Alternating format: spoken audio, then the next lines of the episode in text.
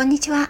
横浜で15年以上犬の保育園の先生を行っているなおちゃん先生と申します。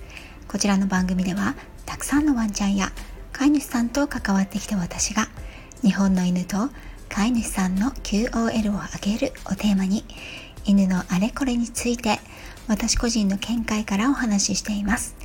時には子育てネタや留学時代や旅行の思い出などのお話もお届けいたします。さて今回は犬ネタ以外のお話です。以前もお話ししたことがあるかと思うんですけれども私はユダヤの原理原則という教えを受けています。ユダヤ人に経済的成功者が多いのは有名な事実ですよね。様々なビジネス書経済や経営の本の中にもユダヤの教えを生かした著書は多くありますよね。私はこう見えても歴史学科卒なのでユダヤ教の歴史というのは知っていましたがまあビジネスには興味がなくてだからうまく経営がいかなかったわけなんですがユダヤの教えというものはビジネスマンやカリスマ経営者に必要なもので自分には関係ないと思ってたんですね。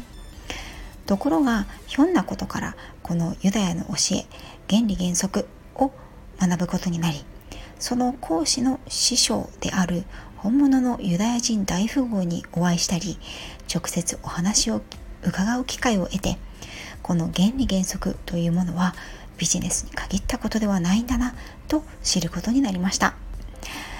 よく結婚の挨拶などでお嬢さんと結婚させてください。必ず幸せにします。っていうセリフがありますよね。私は実はずっとあれ違和感でした。もちろん私の旦那さんがそんな挨拶を私の両親にしたことはありません。必ず幸せにするって何って思ってたんですね。その長年のモヤモヤをちょうど先日そのユダヤ人師匠が解決してくれました。それは自分の幸せは自分でしか作れない。自分が幸せになるかどうか。幸せであるかどうかの判断を他人に委ねない。というものでした。これ字面だけ聞くとそんなの当然と思われそうですが自分の幸せの判断基準を他人軸にしていることって実は本当は多いんじゃないかなと思います。誰かに幸せにしてもらおうと思うから誰かの何かのせいにする。人生は選択と決断の連続でその責任は全て自分にあるんです。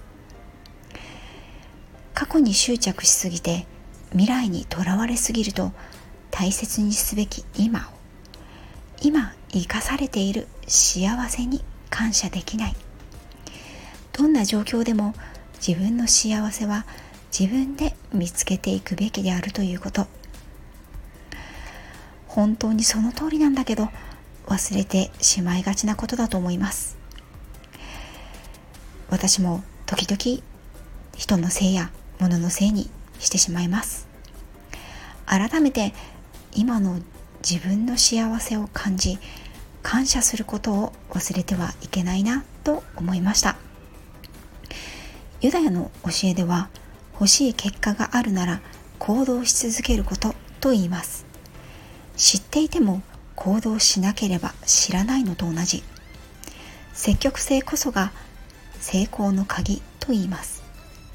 逆を言うと積極的に動かない人生には成功はありえないということ。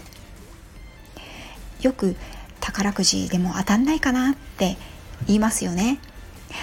でも宝くじを買うという行動をしなければ宝くじが当たるということもないんですよね。私はもともと消極的な人間ではないと思っているんですがこの教えに出会ってよりポジティブにより積極的にそしてよりフットワークが軽くなったんじゃないかなと思います。面白そうなことがあったら気になったらとにかくやってみる。聞いてみる。動いてみる。若い頃はねあの誰かと比べてとかうんなんかちょっと怖いなとおじけづいたりとかね対面を気にしたりっていうことがあったんですけれども今となると失敗したって騙されたって批判されたってうまくできなくたって結果として途中でやめてしまったっていいじゃない。それも自分の選択。全ての経験はきっと役に立つ。無駄にはならない。と思うようになりました。そこから学ぶことが必ずありその中にも幸せを見つけられると信じています。あなたのチャレンジが選択が決断が行動があなたの人生を彩ります。やらないで後悔するよりやって後悔した方がいい。人生は経験するために設計されています。そしてお金というのはそのための手段です。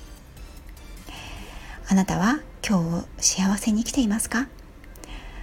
この問いに私自身も素直にイエスと言える日ばかりではないけれどもイエスと言える日が一日ずつ増えるようにこれからもいろんなことにチャレンジしながら生きていこうと思います。このスタンド FM のチャレンジもその一つだと思っています。皆さんにもたくさんの幸せが訪れますように。皆さんがたくさんの幸せを感じられる人生でありますように。最後まで聞いていただきありがとうございました。次回もまたよろしくお願いいたします。